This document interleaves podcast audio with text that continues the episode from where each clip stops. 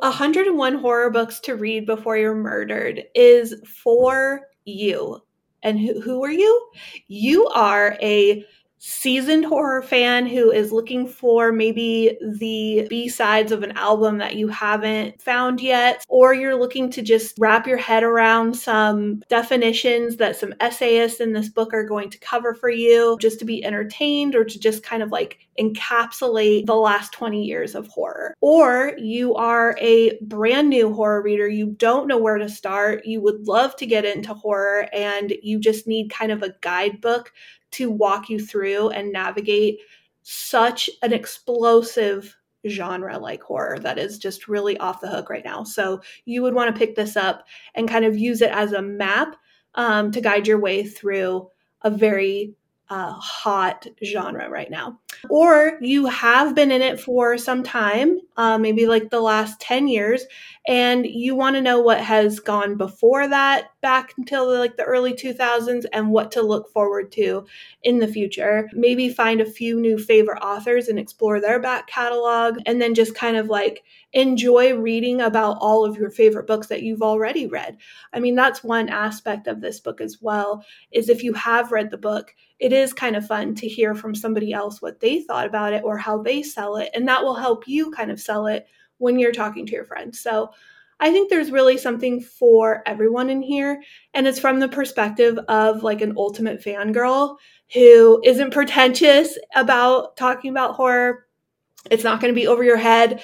It's going to be like you're at a coffee shop with your best friend talking shit about books. The first thing I wanted to go over was I had written out all these notes about the different types of things that are in this book and um, my kind of comments about you know how that how nice how what what's nice about that and the way the format is and then um, I was reading on the back um, of the book because yeah. it's all like it's the promo stuff it's not like what the final back yeah. copy is going to be it says during promotions we kindly ask that you help keep the book's features a secret by not sharing the full list.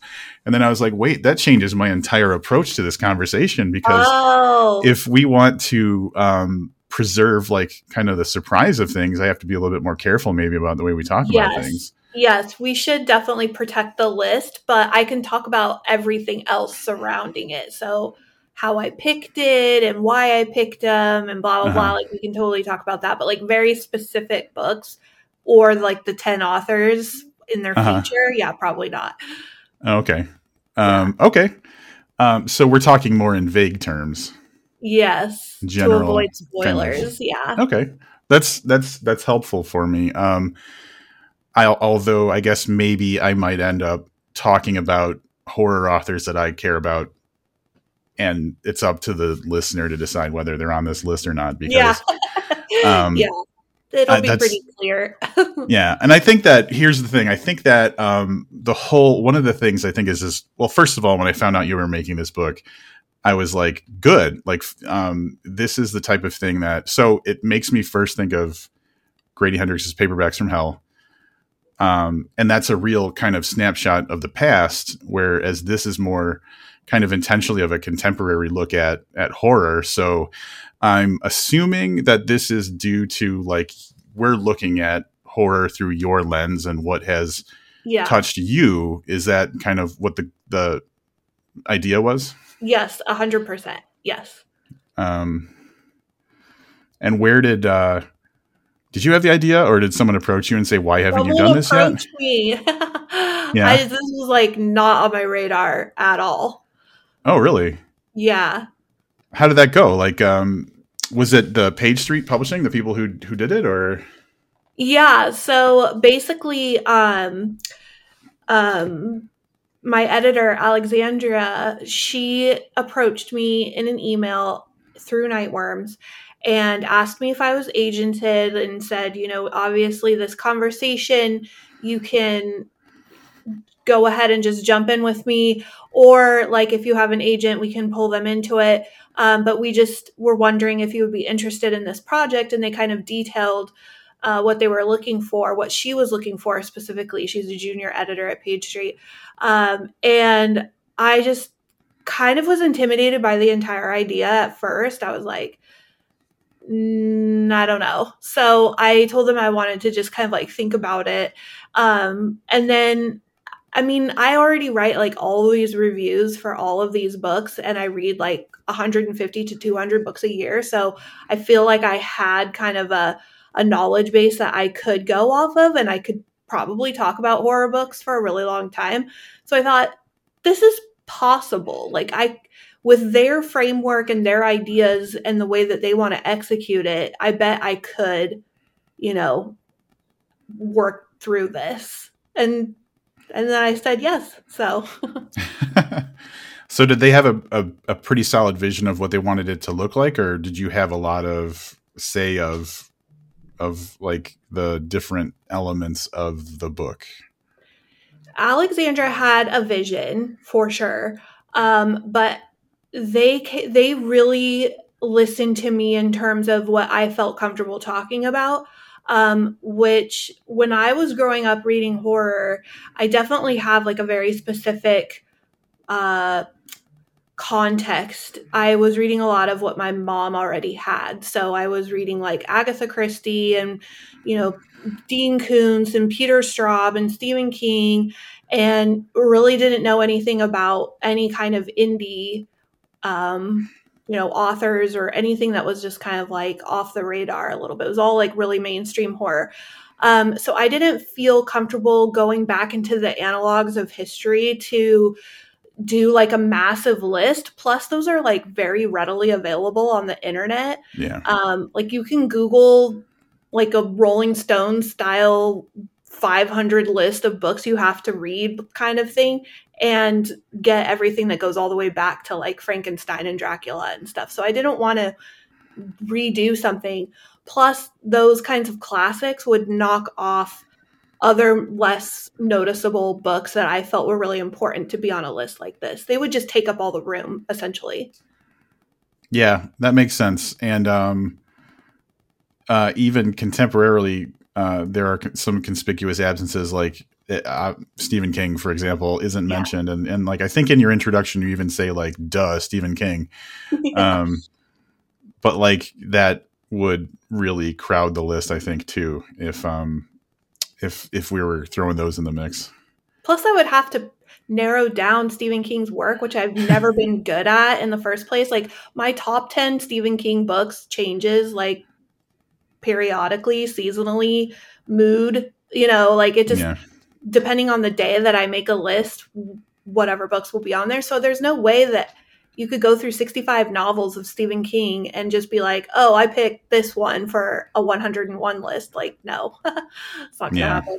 But I sneak yeah. them in a lot in this book.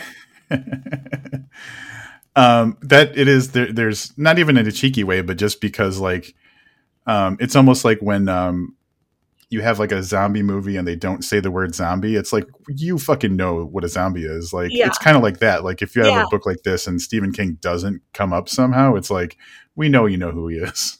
Well, and I just kind of assume that either people know who he is and they've chosen not to read his books, or they have and they didn't like it, or they already are like a huge fan. That's the assumption. Like out of all of the authors in all of the world, I think there are relatively around like 10 that people can recognize like on the street if we're really mm-hmm. honest with ourselves because they're not like movie celebrities where you see their faces on TV all the time.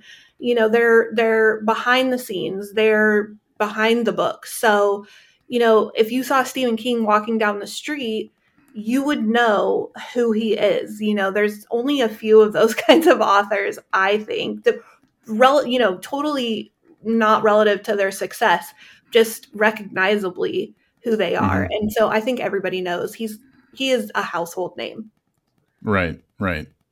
Yeah, and like not even just as horror, but like as an American author. Like yeah, as, like yeah. it he doesn't, you know, it's it's he's that big. So yeah, yeah. that's that's a good point. um then uh, I guess one of the first thoughts I had, uh, especially when I was reading through, um, when you talk about like the books that are actually on the list, because if a book is on the list, you kind of give a quick summary of it. I don't want to say it's more kind of like your response thing. It's not like a, it's not like a review saying this is XYZ. It's like here are the elements of this book, and there's even um, like a handy little kind of code system that you have. So, yeah. is this drawn from uh, existing stuff you wrote, or is this all fresh for the book? Yeah, I my editor was very clear that this all needs to be original material. Some of it, I think, within maybe like a ten percent frame was pulled from previous um, reviews and such ways that I've talked about the book because it's impossible to come up with a new way to talk about a book that I've talked about a lot of times. So many of the recommendations on this book I have actively promoted since, you know, 2015, 17, you know, in that range. So for me to talk about a book that I've been talking about for five, yeah. seven years in a different way uh, was challenging, but I also wanted it to be fresh for people who follow me on Bookstagram or Twitter or follow my reviews. Like I'm not repeating myself. So I did, you know, the extra legwork to make sure that there was a lot of original content in here. All the introductions to all the subgenres and then the larger genres is all original. Like, yeah, it's all it's yeah. all fresh. And then um based on that, do you feel like your voice to the reader of this book is different than your voice um, how you usually talk about books, like either on social media or like with your your um, uh, posts about books on like Goodreads and stuff like that, or writing in um, publications? Yeah, somebody commented about that. A friend of mine actually said, um, "You're your the way that you review has evolved. Like I think at first it used to be very fangirly cheerleading style. Like I would write a review and it would just start off like, "Oh my fucking god, you!" like, or I would tweet about it like that too. I would just be like, "Oh shit, this book blew my mind." You know, that's how I used to talk about uh, horror. Um, and I still have that same excitement, but I realize like in order to be palatable for like all audiences, I need to kind of explain more where the excitement is coming from and just be more articulate about my experience. And that takes a lot of practice and a lot of work. I think at first it's hard to know how to say that you love something specifically when you're talking about one book you know like what particularly did you love about this book? So i've had to like ask myself okay you love it and you want to shout about it but what exactly do you want to say about this book? So i've really had to fine tune that. Yeah. Uh, in my previous conversation with philip Fracassi my most recent episode um, we got so into kind of the mechanics of storytelling and um, things that he did to effectively like have me as a reader, you know, be in, invested in in characters and stuff. And it got yeah. to the point where, like, at some point, he was like, "Hey, if you're reading this book, none of this matters. Like, this is just stuff that you know I do, but you don't have to think about this stuff while you're reading." Right. And so, what you were just saying made me think about. I think one of the things that I've always kind of fallen into when I'm talking about a book on a podcast or just telling someone about it is I get so caught up in all of the little things that make it the bigger good thing that I worry that I'm losing them and I'm not hitting the big point, which is like, um, it's entertaining. It paces well. Like the characters are relatable. Whatever. I don't. I don't hit those big points as much because yeah. I'm like zeroing in. So, is there something that you do to make sure that it it really does get the bigger point across? Yeah, so when you're having a conversation with someone, and I do this with people who kind of pop mm-hmm. into my DMs on social media and ask me for a book recommendation, I feel like I need to know a little bit more information about what they're looking for. Like they'll just say, Do you have any horror books that you can recommend? Which that is a very large topic. Um, so, yeah, exactly. Um, so, I just try to ask them more questions and try to narrow it down. Like, what's your favorite horror trope? Like, what kind of horror movies do you like to watch on TV? Um, you know, what do you watch at home? Like, I just try to get a general consensus of what they're already gravitating toward and then I can point them in the right direction. But that's like more conversational. So, in the sense of like a book like this, I try to just consider that my audience is made up of like seasoned horror fans, uh, people who are just trying it for the first time, people who've kind of been in and out of it.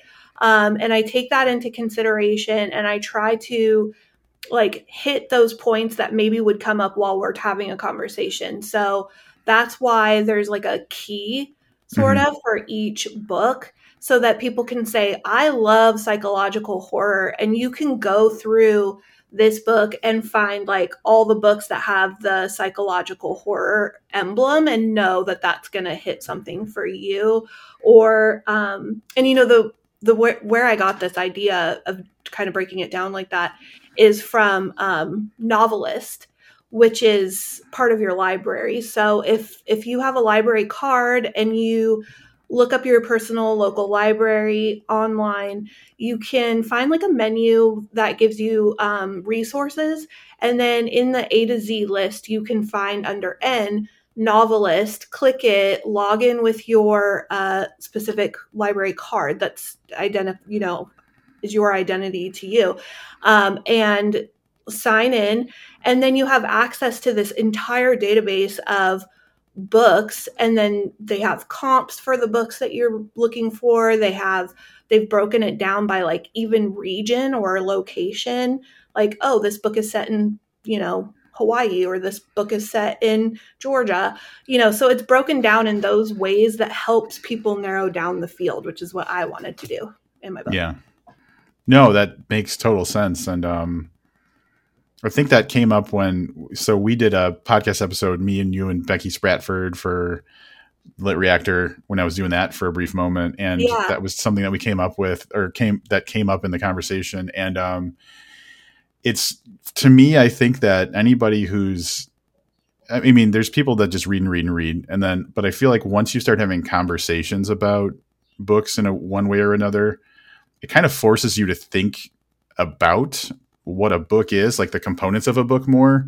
Yeah. Um, and then so it almost kind of pushes you to do some of that categorization on your own. But it's but then beyond that, knowing that there are resources like that are are awesome because when I was a much more casual reader, I would I had like the five authors I knew I liked, and then I didn't know how to go past that. So like if I knew about novelists then, who knows? Like i would you know right. how how much sooner i would have gotten to all the amazing stuff that i love reading now. So yeah that's an incredible resource that i think more people should know about. And just go to your fucking library in general because if you don't you're you're like doing yourself a disservice.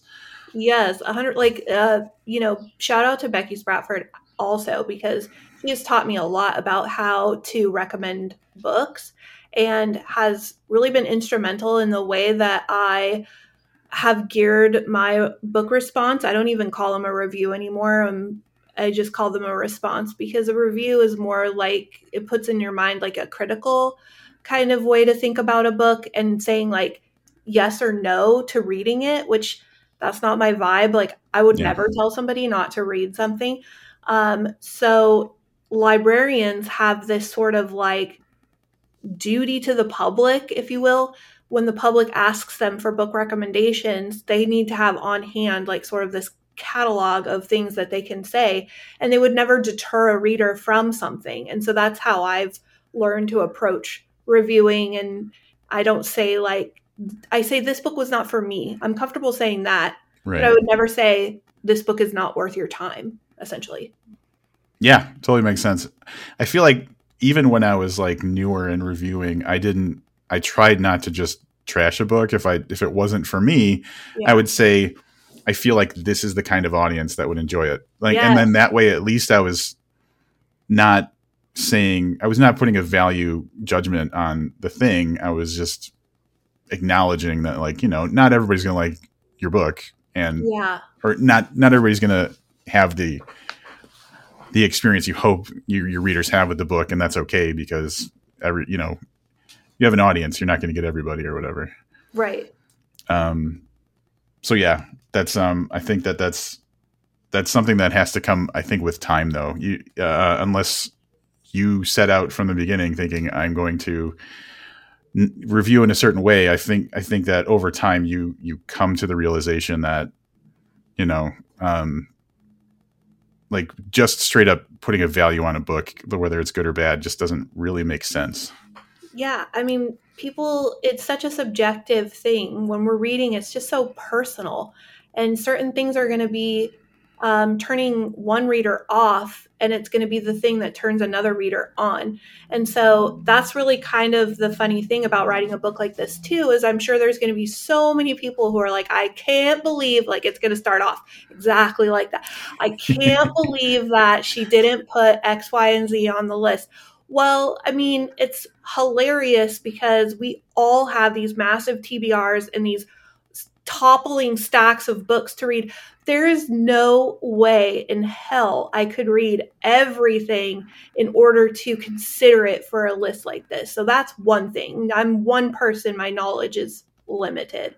And secondly, I have an opinion, I have a taste, I have preferences, I have triggers, I have a whole set that is unique to me that is going to be wildly different than the next person. So the fun thing is being on Bookstagram, you realize that there are so many people out there in the world who are just like you. Like yeah. Down the line, you're going to say something, oh, I love this book. And you're going to get somebody to say, oh, I loved it too. And then after time, you realize we love the same book. So when you recommend something, I'm buying it. When I recommend something, you're buying it. Like, yep that's what this is. This was born out of that kind of full, like relationship where there are readers out there who are just like you. They love what you love, and then there are readers who you're not compatible with at all. yeah. Yeah. I will and this is an aside because what you just said made me think of it. Um like you already acknowledged you read a, a, ton of books a year compared to the average person. Um, you read the number you read, and that's fine. Um, but so in my mind, I, I, I start at there's no way that you know I'm ever going to read as much as Sadie does. I just don't read that many books. There's and there's nothing wrong with that. But when I see that you're starting a book that I've read that I liked, I'm like, oh, she gets to get this experience. So um, yeah. you just posted recently that you were going to read um, The Devil All the Time uh. by um, Donald Ray Pollock and I was like, and so that was one that was on my. I met Donald Ray Pollock back in like 2011, and I read his wow. book back then, and I was like, oh, she is in for a great experience. So I get that um, by you know seeing the people I know reading things that I've read and loved, and I'm just like, oh, have so much fun, and and so yes. that one I mean, for specifically, I thought was I was really excited that you got to dive into that well and we're mutuals on social media right so yep. we we see what what each other uh, you know what what what's on deck I even have that same response when I see a stranger in public reading a book that I enjoyed. Like, and I think yeah. that that's the same for readers everywhere. It's like a universal love language. Like, yep. you see somebody reading a book that you enjoyed, and you immediately want to go up to them and be like, "Let's talk about this book." Oh my gosh, you know. Um, and that's kind of the the community aspect of of reading in that we do experience it in kind of an isolated way like it's a very um, singular thing that we're doing reading but we also want to jump on social media or goodreads or whatever and just like share that experience with other people in the hopes that they can have that experience like the minute you said that title the devil all the time like i've only read 40 pages and i'm already as enthusiastic as you can be. I this guy's writing is definitely definitely something that appeals to me. Yep. Yeah. Yeah, he's great. It is a great yeah. book. Um yeah. and actually the movie adaptation is surprisingly good too. So um and Tom uh, Holland's in it, I think. And Tom Holland's in it, yeah. So yeah. that's that's always good. I love him. Um, and then my other little indulgence is I noticed that you got a copy of Mother Howl by Craig Clevenger, and he is like oh, my another. he's like my brother. Like that guy, yeah. we go back, and I love that guy. He he was the guy who um, we had on to um, do the final episode of my original podcast, like to yeah. kind of close it down. And but then when I saw that you were it, you you owned it, and I was assuming probably you'd get around to reading it, my mind was like, she gets to see the fucking precision and like the craft work of this yeah. man, and it's just uh, it's so good. So uh, that's I'm another so one I was excited, excited about. Yeah, and that again is like the power of suggestion because I love, you know, Paul Tremblay's work. I love Stephen Graham Jones's work, and I was seeing that book pop up on their feeds, yeah. and they were talking about it, so it made me want to get it. And then Clive like was so kind to ask if I wanted, you know, an advanced copy, and I said yes. And then my dad was here over the weekend and I was telling him about it. So he went out and he bought it. And that is the viral power of yep. just word of mouth, like excitement about yep. a book, which is my favorite vibe in the history of the world. Like that is my favorite favorite thing. I was I was born to do this shit. Like yeah. because it gives me just like the when you're talking about a book and I get and I know that I have it and I get to experience it for myself and you're so excited, that makes me excited. So Yeah. Well, and you got me you got me fired up for reading Fever House by Keith Rosson. Yeah. Um, by your the thing that I don't do that you do is you post you do posts with your progress in a book and um so if I've read it, I'm like, oh, she's at this part. But if I haven't, yeah. I'm like, wow, she's really selling this to me. So it is an effective way to.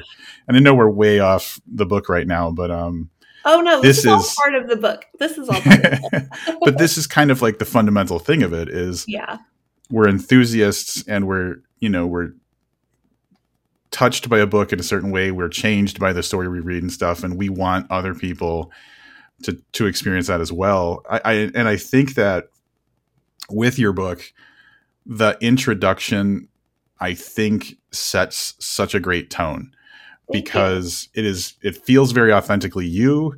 It doesn't feel um, academic or stuffy or or stuffed with purpose. It really felt like you were just talking to me and saying like, "Hey, this is what this is about." Yeah. So, um, I if that I, I hope that's what you were going for because that I think is, it yes yeah it really sets a good tone that's how I like to talk about books is conversationally, and I don't like to try to change that in order to put on a a, a writer voice, um, and just you know get into some other kind of style that doesn't feel like me. Um, I really want it to be a feeling like if somebody picks this book up, they have a really good understanding of who I am as a reader, but also how I how I perceive books and talk about them to others. Like I didn't want to change that at all. Uh, my reviews are kind of that way too, like on Goodreads or published in magazines. I talk that way in Scream. Like I always preface my my publishing platforms with like, is it okay if I cuss? Because I mean, I that's just who I am as a person. Like I it would be weird for me to and Amazon is so dumb. Like and when you try to review a book on Amazon and you can't say cuss words and I'm sitting here editing myself saying, you know, like frig or effing instead of fuck and it's just like what what we're adults here. Like I mean, can I just talk like how I talk? So I don't I don't try to put on airs or something that I'm not. Like I wasn't born to be a writer, I was born to be a reader. And now I just mm-hmm. want to talk about books. and I love it. Yeah, I think um it does set up first of all kind of like the voice will hear with the subsequent like you know uh, sections and, and explanations of types of categories and stuff but then also just like the way you talk about books um, but that's how we talk about books that's you know when you're when you're talking to someone and you're like oh my god you have to listen to this. It's not like yeah. well i believe based on these factors you don't talk like that. You, no, you talk like you talk. So yeah, yeah. Um, i think that was a good way to to start out the book. But then um, really appreciated how it was broken up into some of the categories and stuff as well. So i'm assuming if it was me making this book this would probably be the thing that would take time is is um figuring out what makes sense to how to break it down, like how to break it down in a way that makes sense. I guess is what I'm trying to say. But then also what fits where and why. So was that yeah. like a challenge for you? Yes, it was such a challenge. I mean, just to peek behind the veil a little bit, I had to fight to have short story collections um, in this book. Really? well, so when people say books, you know, 101 horror books to read before you're murdered. Some people will hear the word book and they will think novel. And for me, just being in the world of books, I know that books can be novels, they can be short story collections, they can be novellas, you know, um, anthologies. So I I won't necessarily, uh, the fight is the wrong word because they are very gracious and listening to me. I just had to preface this list with saying that some of these are going to be short story collections and and is that okay um, i didn't want to go with anthologies because that brings in like a ton of different authors, which is like Yeah. a whole kind of different thing. But like, um, you know, can it at least be singular author short story collections? And they said, you know, within reason, like, can there at least just be like 10 or 12, but the rest be novels um, or novellas? And I and I thought that that was fair um, because I think that it's tough to categorize a short story collection. So I knew that that was going to be a challenge because they're so eclectic in their tone and style and subgenre. So it was hard to. We tried to filter those in under like you know supernatural or eco horror or. We tried to do that at first, and some of those short story collections do kind of gravitate toward a certain subgenre, like cosmic. Um, but in the at the end of the day, where you're like, let's just put them under short stories. It's so much easier Yeah. just to say, here's all the short stories. That makes sense. Yeah. Yeah. Because, like, I just think about, um, I don't know why, but the first thing that came to mind was John F. D. Taff has a book called The End in All Beginnings. And um, Yeah. that's all over the map. Like, I, I would not, you cannot categorize that into No. one, like, subgenre. It's, he, there's one's literally on a foreign planet in the future or something. So, like, Right. yeah, that you can't, you couldn't put them all together. So, Right? No, Yeah. we tried. It was bad. yeah, that would be. I feel like the work for me would be because then I'd want to test it and be like, is this the right place? Does it fit somewhere else? And like really, because then I would be like, I know people are going to challenge me if I got something wrong. So I, I Well, don't want to. Yes, and that's how I game the system a little bit with the categorization, like the um, little icons that are throughout the book to let people know, like, oh, this is psychological, or this is that, or this is this, is because so many books fall under multiple categories that I didn't want to try to squeeze them into one subgenre and be like, that's all that this book is about. Like you brought up Fever House. Fever House is a complete mishmash of, you know, crime and drama and apocalyptic and mystery and rock and roll. And I mean, it has so much going on in those pages that it would be, um, you know, kind of difficult to pigeonhole it into one subgenre. Right. So I was thankful that I had other ways to kind of identify the book for people.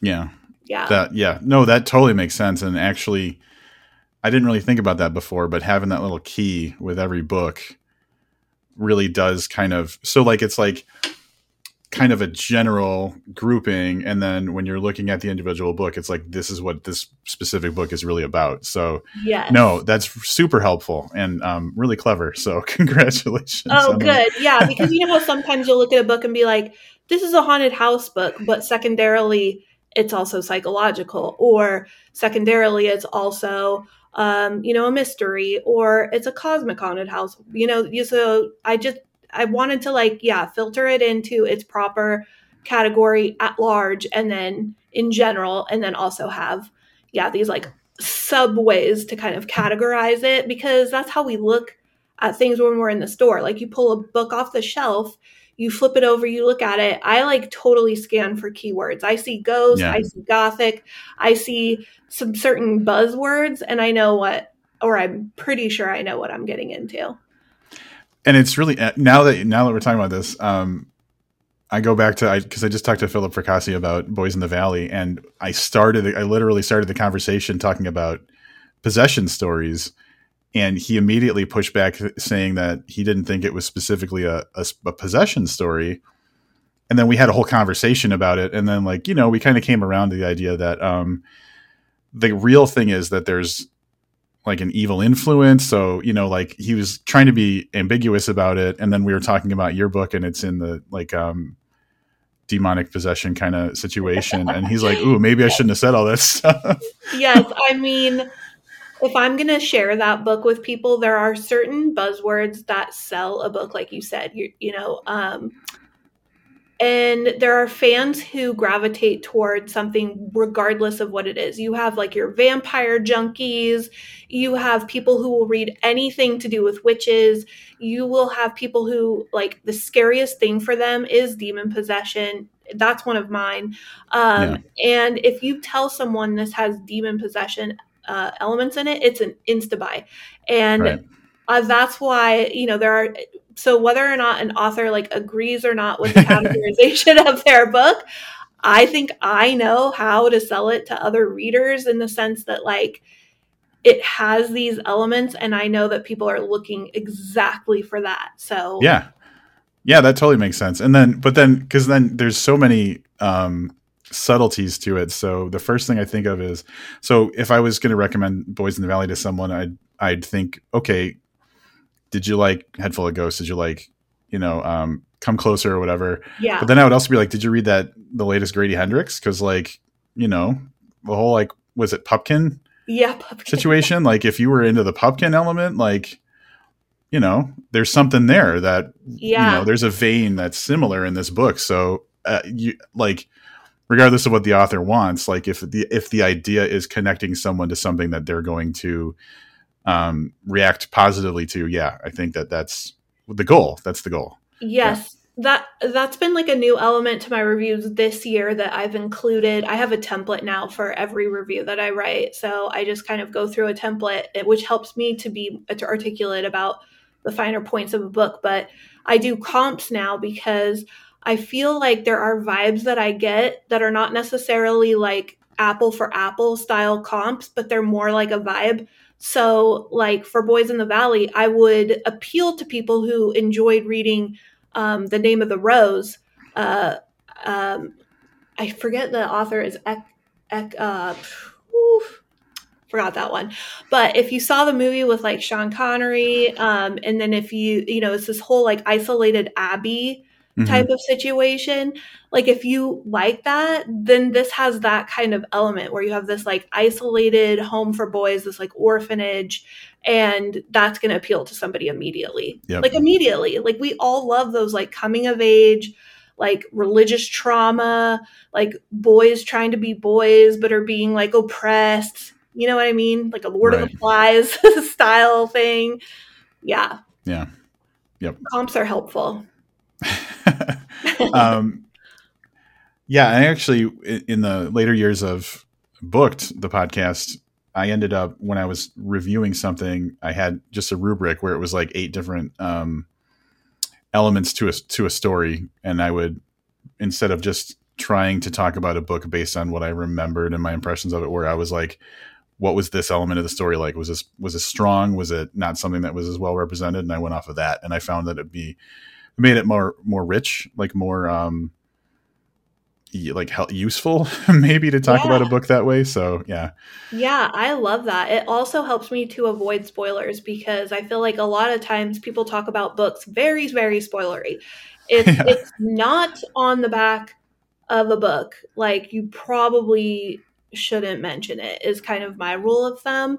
Um, because, like, you know, I just read a review in a very prolific newspaper and it said something that wasn't on the back of the book or part of the synopsis and it is a bit of a reader discovery spoiler. Like that's the fun part about there's actually one too for a new uh, rachel harrison book coming up too where Oh, i just tell everyone just don't fucking read the reviews because people are ruining the best part and Mhm. i went into it blind and when i got to the reveal to this like reader discovery i felt like "Oh, rachel you got me you know like right. you got me and i feel like there's so many subtleties that can be spoiled by people just sh- oversharing like just don't overshare Yeah. plot details and keep it real to like experience oh i felt scared or this gave me anxiety like you know talking points that are more about your personal reading experience versus like plot details is like Yeah. really helpful yeah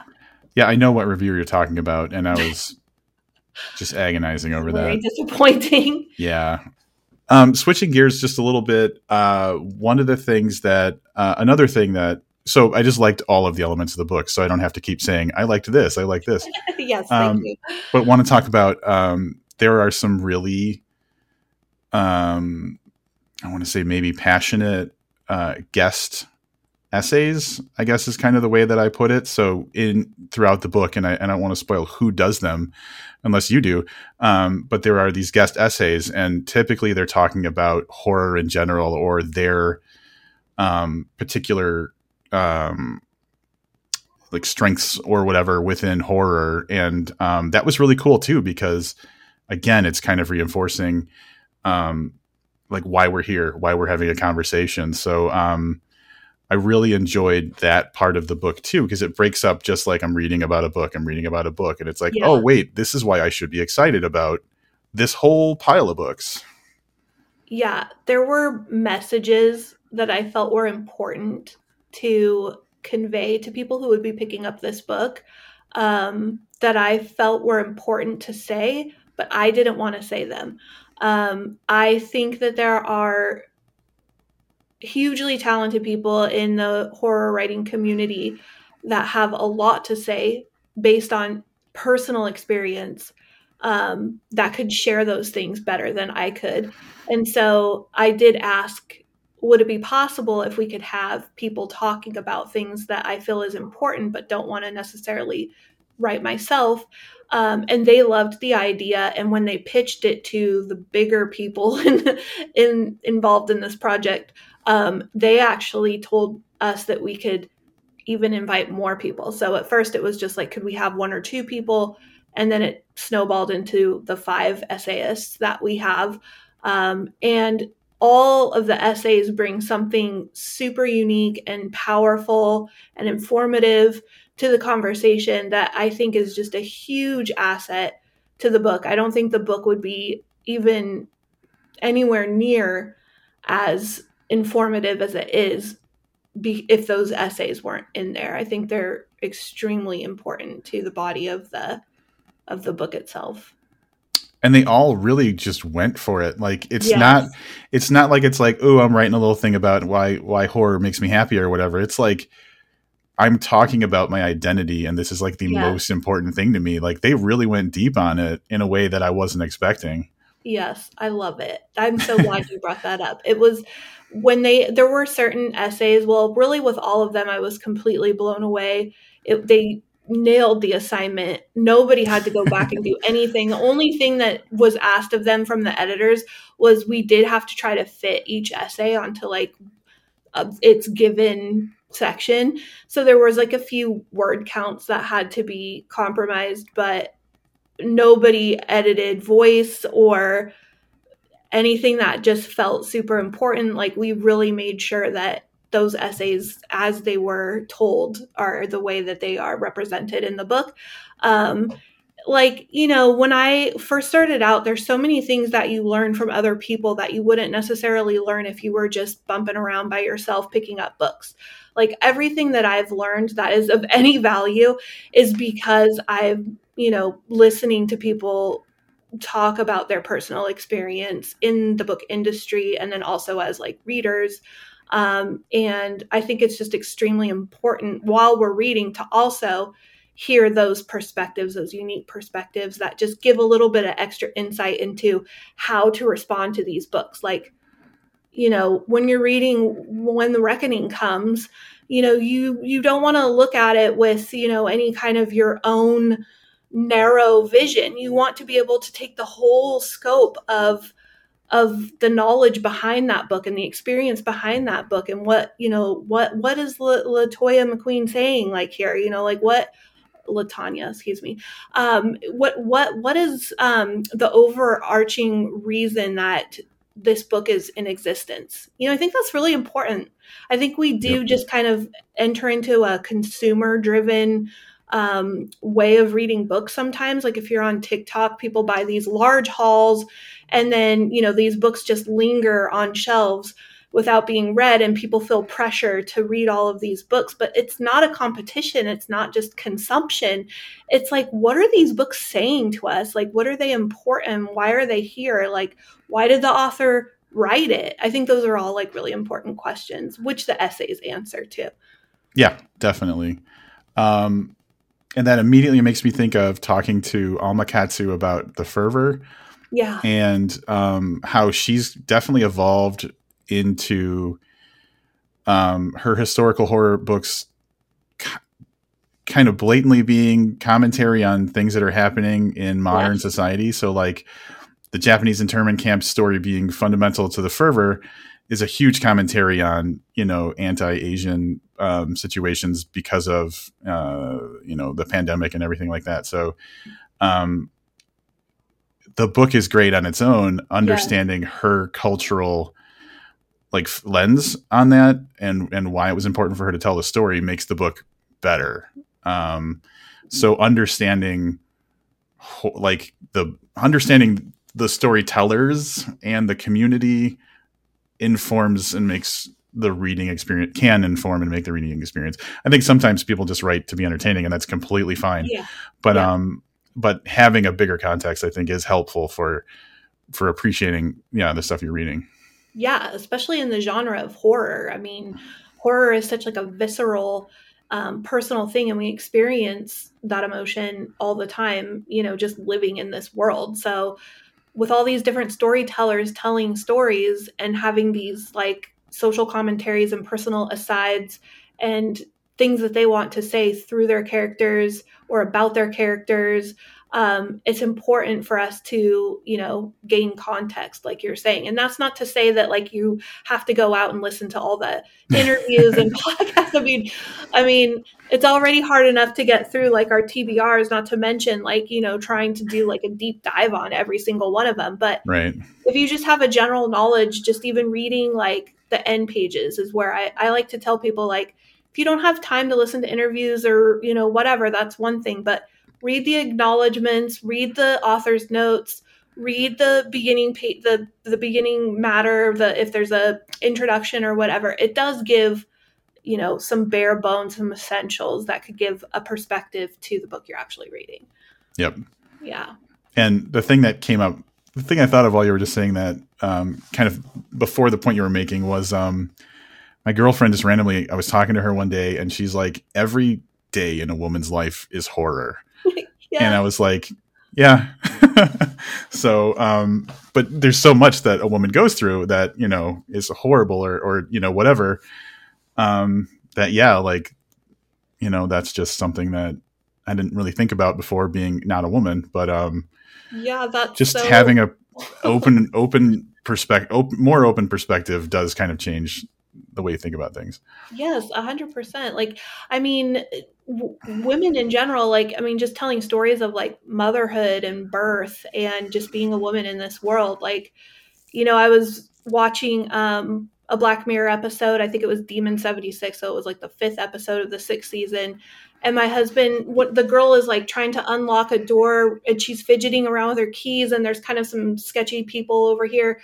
And my husband was just turned to me and he was like, I can't believe like women have to just go through this life as like jittery, scared little rabbits, you know, sometimes like that sucks. And I was like, yeah, that's why we fucking write and read horror and we're addicted to true crime. I mean, it's all homework for us, you know, it's all of us talking about our trauma and then learning about trauma so that we can avoid it. You know, that's like our whole thing.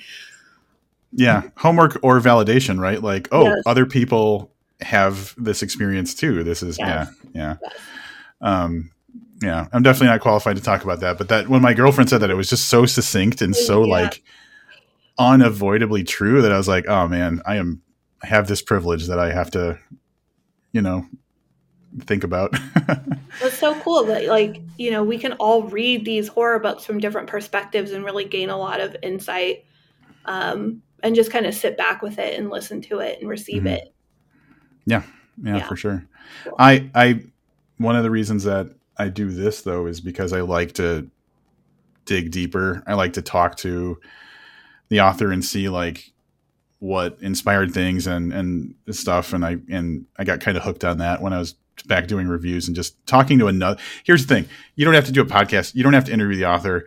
If you talk to another person about a book you read, that's going to enrich your experience of reading that book. So um, or I, I, guess going on a forum or going on social media and seeing what other people's reactions are to a book, I feel enriches your experience of having read that book. So um, that's pretty easy, and it doesn't take you don't have to listen to every podcast interview with the author, like you said, but it's still seeing shared experience. I think is definitely important. Yeah, and one thing I like to do when I'm writing a review or talking about a book is sometimes I will go and read the polar opposite uh, opinions on Goodreads. Um, five star reviews are really helpful in getting me excited about talking about what I also loved. And then reading the one star reviews helps me to think critically about my own feelings because sometimes I have blind spots when it comes to like a favorite author.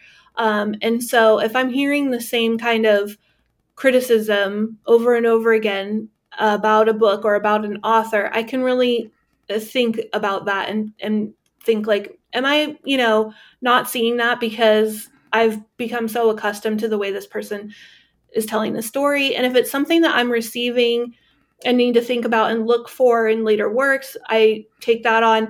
But if it's something that I feel strongly opposed to what they're saying, I like to kind of integrate that, not singling those reviews out, obviously, but just right.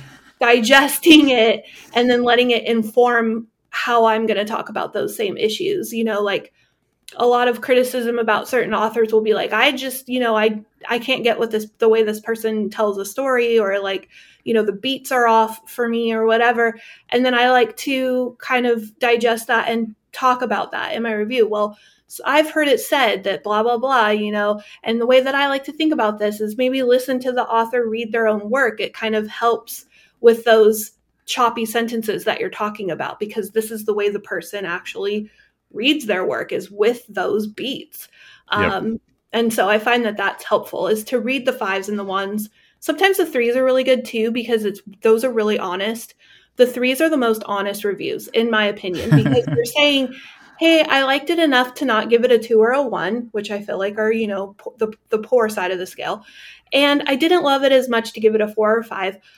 But here's what I liked about it and what I didn't. The threes are great. I love to spend time in the threes. Yeah. I don't um, use stars, but no, like yeah.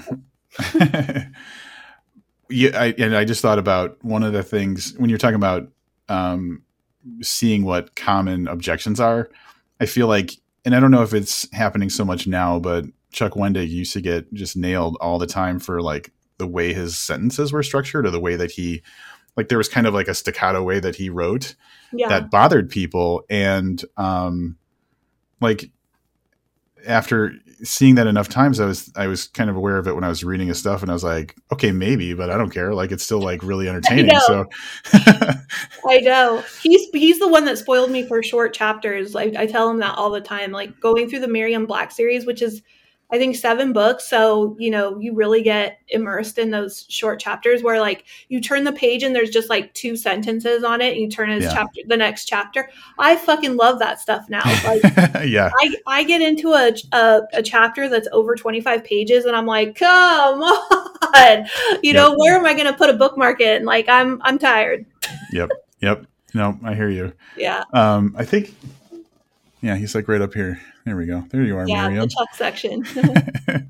um, all right. So one of the other things about the book is author spotlights. So without necessarily naming authors, um, the spotlights is an interesting thing because instead of just calling out an individual book on as part of the list, this is an author where it's like here is um, a bigger look at this specific author and their body of work. So, um, in my mind, I'm thinking this came from like in in my if it was me, I, I'm I'm not choosing one book of of this specific author that's on the list, you know. So um I'm guessing that's where that came from, like a little yeah. cheat to be able to talk like a little greater length. But at the same time, the cool thing about that is like, um,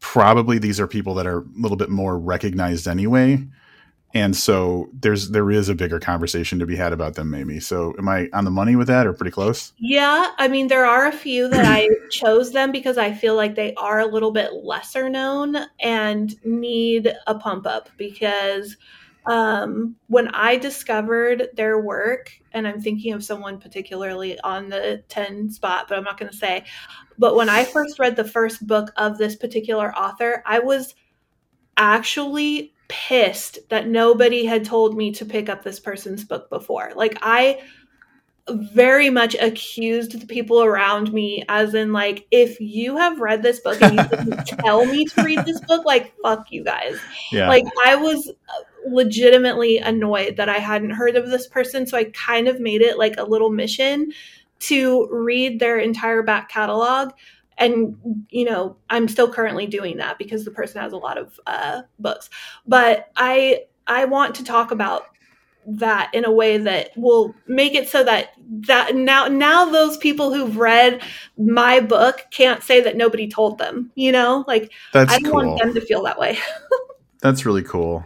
yeah Um, yeah, that's great. And um, I feel like, well, and then within your the actual list of 101 horror books, it's not just all the names you'd expect either. Like there is, um, there are some people who are lesser known or lesser lesser talked about. So uh, that's pretty consistent, I'd say.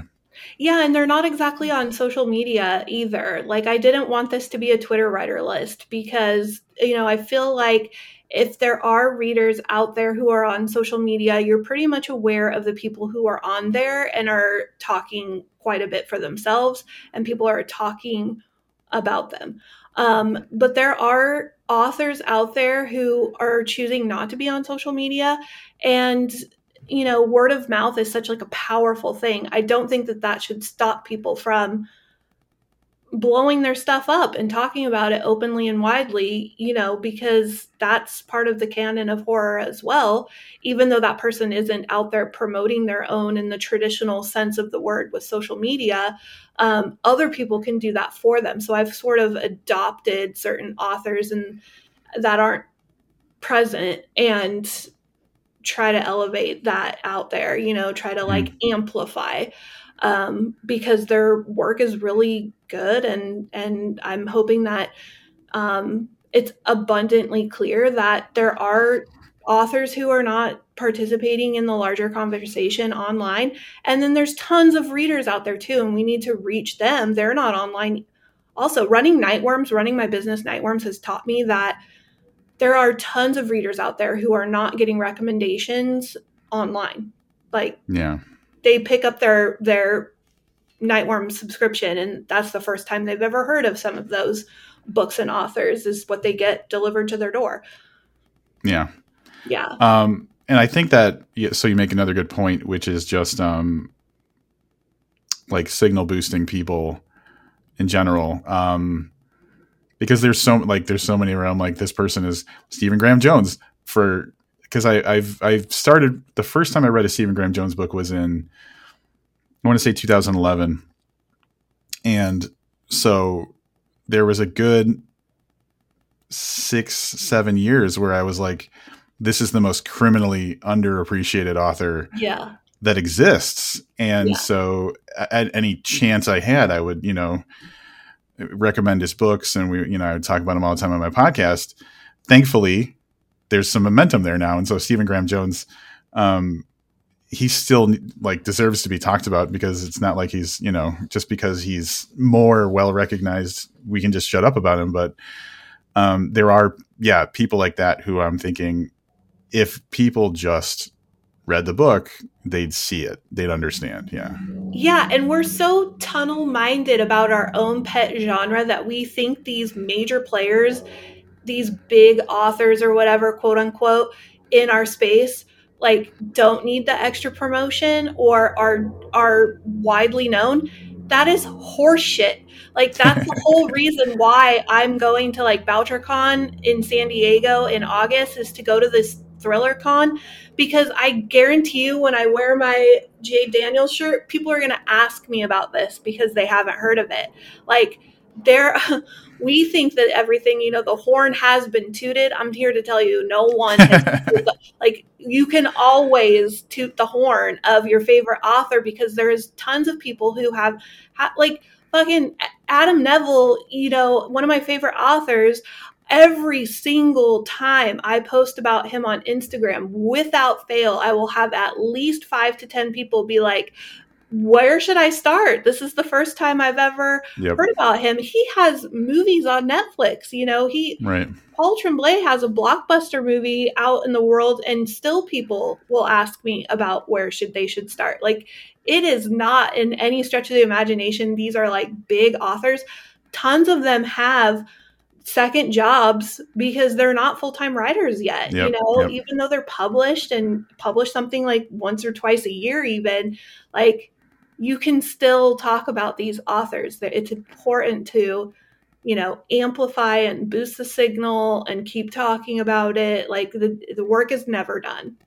Yeah. Yeah. If you're passionate about it. Yeah, absolutely. Yeah. There's yeah, and there's the ones where I always there's the people I always talk about, and like you know Craig Clevenger's one of them, um, because he's just I've never read so like this is just me being a passion passionate about him, but um, the closest I've gotten to someone's like writing craft being so like precise and perfect and like well honed is like um, did you read Shadow of the Wind? Carlos oh, Ruiz yes, Zafon? yes. Uh, like Carlos Ruiz yeah. Zafon or yeah.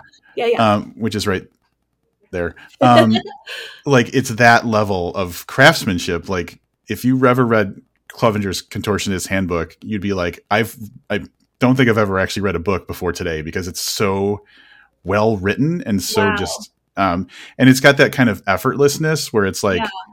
you overlook maybe that it took so much work to make it feel so effortless and so that's kind of like yes. the Clevenger thing. But um so I'll always shove his books on everybody because like it's an experience where you're like, "Oh, oh, I oh, I see." I love that. I mean, that is how we become fans of anything. I mean, I attribute my horror passion to my mom, you know, who mm-hmm. was recommending horror to me when, when I was super young. That's where I get my music taste, you know, what my parents were listening to in the car. Like it's exposure um, to things. And so being on Bookstagram and being exposed to all these different readers who are consuming all these different things that they're passionate about and talking about. And then you get on TikTok and you have like a younger audience along with some older people too. But I mean, generally, there's some younger people on there who are discovering books that we read, you know, a long time ago. They're just now discovering it. And it is such a joy to watch them be like, Have you read, you know, Shadow yeah. of the Wind? Oh, it's so good, blah, blah, blah. And now that's going to inform their preferences for all of these new books that are coming out. They're going to be like, Oh, that's like, you know, yep.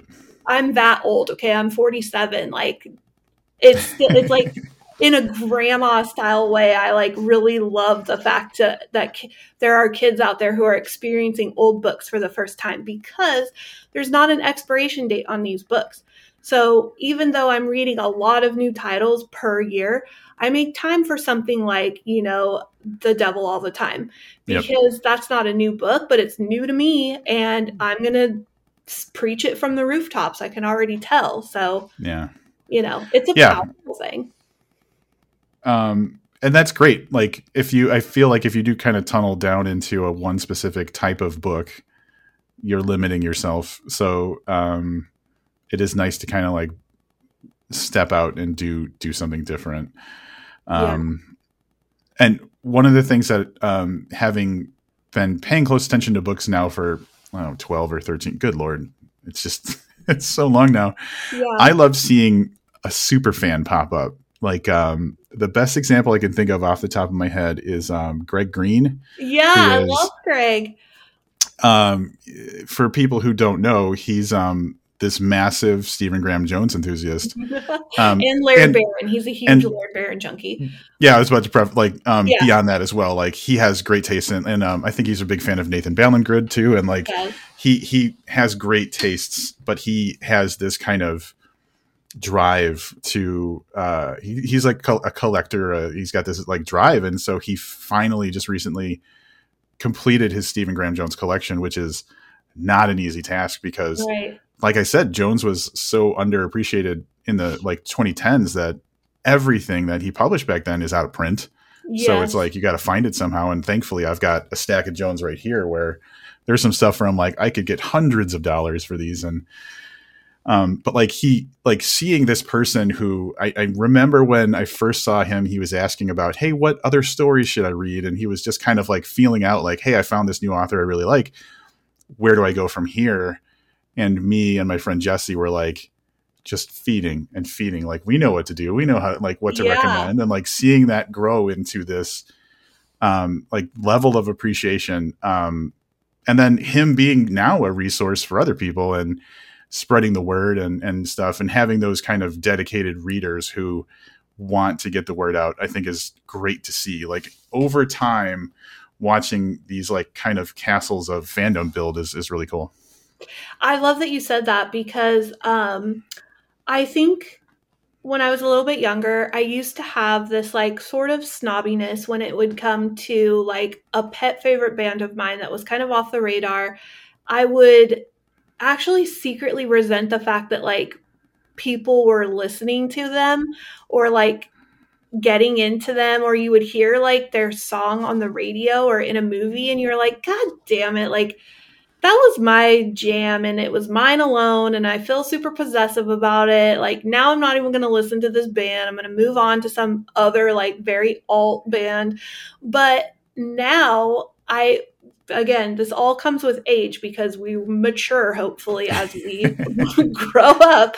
Um, now it is so much fun to turn people on to pet favorites and to be like you know, watching them even exceed what your library looks like because yep. Greg's out there running down, you know, copies that don't even exist. And it's like really, really cool. I I love super fans. I love these like dedicated bookshelves. Like he's creating these like curated, dedicated bookshelves. Another one is um Book Monster. Uh, I was going to mention him, but I, I yeah, I was his, trying to remember his actual name. George. George, yes, yeah, yeah. Yes, with his Paul Tremblay fandom and yeah, literally any he has a, quite a few uh, pet favorite authors where you know he's he's making these like dedicated shelves, and it's it's really cool and it's also kind of speaks to um, I won't say the popularity of a certain author, but it speaks to the hmm I would say it speaks to more of like the fandom and how like personal it is like to a person. Because we can all love like an author and all of us like rally around that author and be like yes we love it we love it. But some people it's highly personal for them. They have found a message yeah. in there that really resonates with them and that's a special thing. Um you know i'm sure authors are extremely flattered when they see somebody go whole hog like that. And yeah. and and I love to be educated too. There's so many rabbit trails of like where these authors have published like originally like short stories in like magazines that are available for free. And I love that they pass that on to other people. Like, did you read this little short, you know, freebie or this or that? It's great. Yeah. It's, it's a community thing. It is. And that that makes me think about one thing that I've I've thought about with um because you've seen it over the years where it's like um, either if you're listening to if you're like a real dedicated listener to a podcast and you listen to them all the time eventually you'll hear them say like someone reach out to me and said this got me through my cancer journey or whatever. Mm-hmm. and um, so yeah there is that kind of like personal connection that you can't anticipate. Like you can't create your content in a way knowing this is going to reach a person. And it, it i boiled it down in my mind to um, the kind of idea that like the need finds the art. Like mm-hmm. you um, as a person who's consuming something um, the connection happens when it does. There's no way that you can kind of predict it or force it. Like the connection just happens. Um, so the best thing you can do is just keep consuming and finding new things because that's going to open up the possibility of these like deeper connections to happen. So yeah. um and then again that goes back to making sure that we're recommending things to people and making sure that people know about it which is 100% you know what this is all about. And yeah. um but also very necessary because um another example of of something that I would think would be a no-brainer. So I'm a huge fan of the book The Raw Shark Texts. And um yeah if, if you're familiar with it. What did you say? The Raw Shark Texts. I haven't read that Steven Hall. Okay, so it's um yeah. it came out like the late 2000s, like 2007 or something. And one of my favorite books ever, probably my second favorite book ever. I own like 11 different copies of the book. What? They're all like right here. They're all like British first edition, Canadian first edition, U- US first edition, signed copies, whatever. Um and he went about 14 years between publishing that book and his new book coming out in 2021 and I had told so many people about this book, made a ton of people read the book. Um, and then so when the new book came out called Maxwell's Demon, I did it on the podcast and I was social media all over about it because I was so excited that this book was finally here. And I can't tell you how many people were like, I didn't even know he had a book coming out. Yeah. Who really loved that first book. And so, yeah, we have to talk about it. We have to, Yes.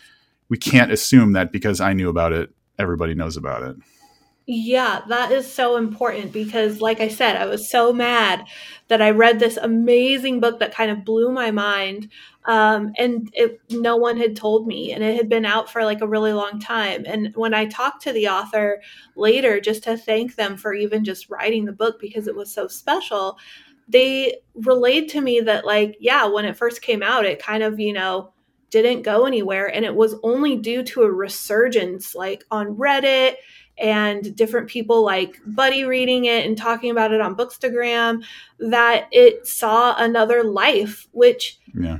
can you just imagine? Like, I like to personify things. So, can you just like give an anthropomorphic vision to books? Like, sitting on a shelf being totally neglected when they first came out and then 20 years later people are reading it and they're just like oh people Yeah. do love me i am good like that's so validating to a book and to an author is like i said there's no expiration date so you know it's so cool to revisit those back titles of your favorite authors instead of just anticipating and waiting for the next one which you're going to buy on the day it comes out and then not read for two years. Yeah. You should definitely just like go back into their back catalog and catch up, you know, like read some of that old stuff.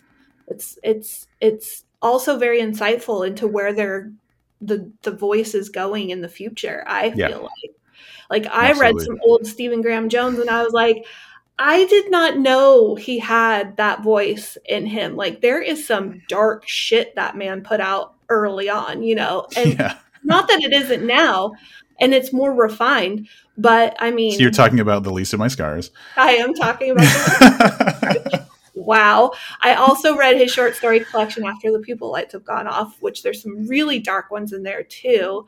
Um Solve for X is Yeah. something that will live in my brain in perpetuity. So yes. um, we haven't talked about the list yet, so um, probably kind of what I want would like to wrap it up on is Yeah. We're not going to talk about what's on the list, Yeah. but I'm going to give you a little bit of trivia. I I, I checked off all the books I've read on this 101 this list of 101 books, yeah.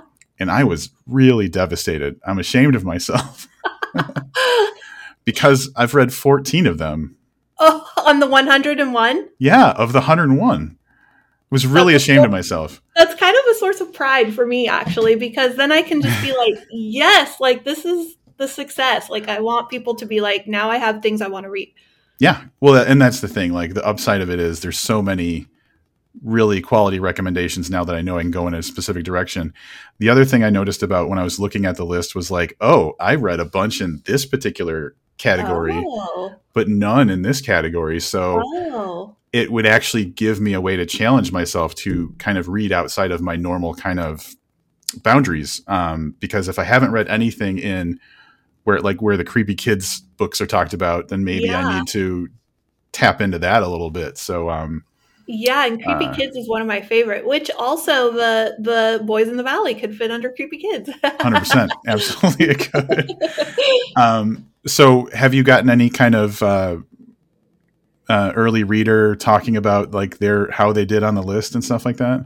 Uh, you're the first person to mention Okay. that. Actually, I mean, my my editor really was probably the OG person to say that she is building out her TBR according to what's on the list. She wants to really grab some, and then.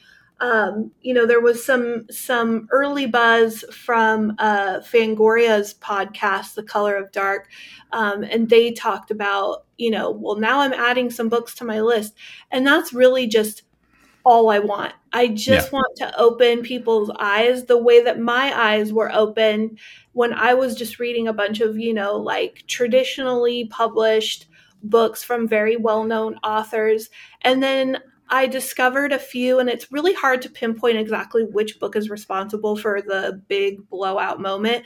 It was either a Jonathan Janz or a Kristi DeMeester or Ania Ahlborn. Those are the three that I kind of read early on, especially Ania. I was like, oh, there are women who are telling very good horror stories out mm-hmm. here. I was just kind of in this like, is Anne Rice the only one type of yeah. thing? um, and then when I discovered, you know, tradition like like indie and self-published authors, it just blew the lid off of horror for me. Um, so that's kind of what I'm hoping is that people will pick this book up and be like, there is so much more outside of what I'm seeing on Barnes and Noble bookshelves that I yes. can pick up and enjoy. Yeah. Yep. Yeah. Yeah. So it is a nice challenge or, or, or a, a path or a suggestion or whatever you want to say to like move forward. I will say though, I made it up pretty significantly in the um, author spotlight yeah. um, side of things. Um, yeah. With the author spotlights, um, I think probably about 45 books um, I've read of of from the people in the author spotlight. So it's like, okay, so I feel a little better about myself. Oh, that's good. Yeah. Um, and then you know, so um, that was my self soothing. Like, okay, you you're not brand new to horror, buddy. You've read a bunch of stuff, but like, again, now this says you need to branch out. You need to find the other voices, the new voices and actually, now that I think of it, it would have been 13 before I read Boys in the Valley just recently. So, yeah, I definitely have some work to do. But it's again, that's in the um, that's in the in the spirit of of why you did the whole thing. Yeah, and I also just invite people too. Like I did, I'm pretty sure I mentioned it somewhere in the back in the horror junkies thing. Like I am on social media, so if people want to, you know, tag me as they're reading along and oh this book was recommended in this book. I read it. I really liked it you know or i didn't particularly like it. Is there something else that's sort of like it i could read? Like i welcome any and all of those kinds of comments um, because i really love talking about books and um, recommending books to people um, also just like buddy reading with people is really fun um, yeah. there's a few books in here that i highlighted would make like a good buddy read like i think something like come closer or a head full of ghosts that has endings uh, i'm thinking of ending things by iain reid like just something that will provoke long open-ended conversations about what exactly happened according yeah. to the individual reader because i think some people come away with very strong conclusions and i think some people are just kind of like i want to hear what other people have to say before i decide on how i think that went you know that's a good point and i think that especially with paul's work because he does work a lot of ambiguity into a lot of his stories yeah. um, talking about books that have that kind of like some things are up to interpretation with another person who might not might have seen it a different way helps shape kind of your overall impression of what the story was yeah. Yeah definitely. Yeah. i like arguing about those things too. I think like debating debating it like if you're really brave you can go on reddit. Reddit people are really passionate and kind of like strong-willed yeah. about certain things but there are some fun conversations about books on there I I get annoying about it though sometimes because I I kind of look at storytelling sometimes as like you're establishing rules and and pay or or you're doing a a setup and a payoff kind of situation. So like when I'm reading through a, a story, and there's something later in the book that's like, well, I don't know how to interpret this. I'll be like, well, at this point and this point, this happened, and this established that when this happens, that that's what yeah. this means. And they're like, yeah. all right, all right. Like it gets a little bit.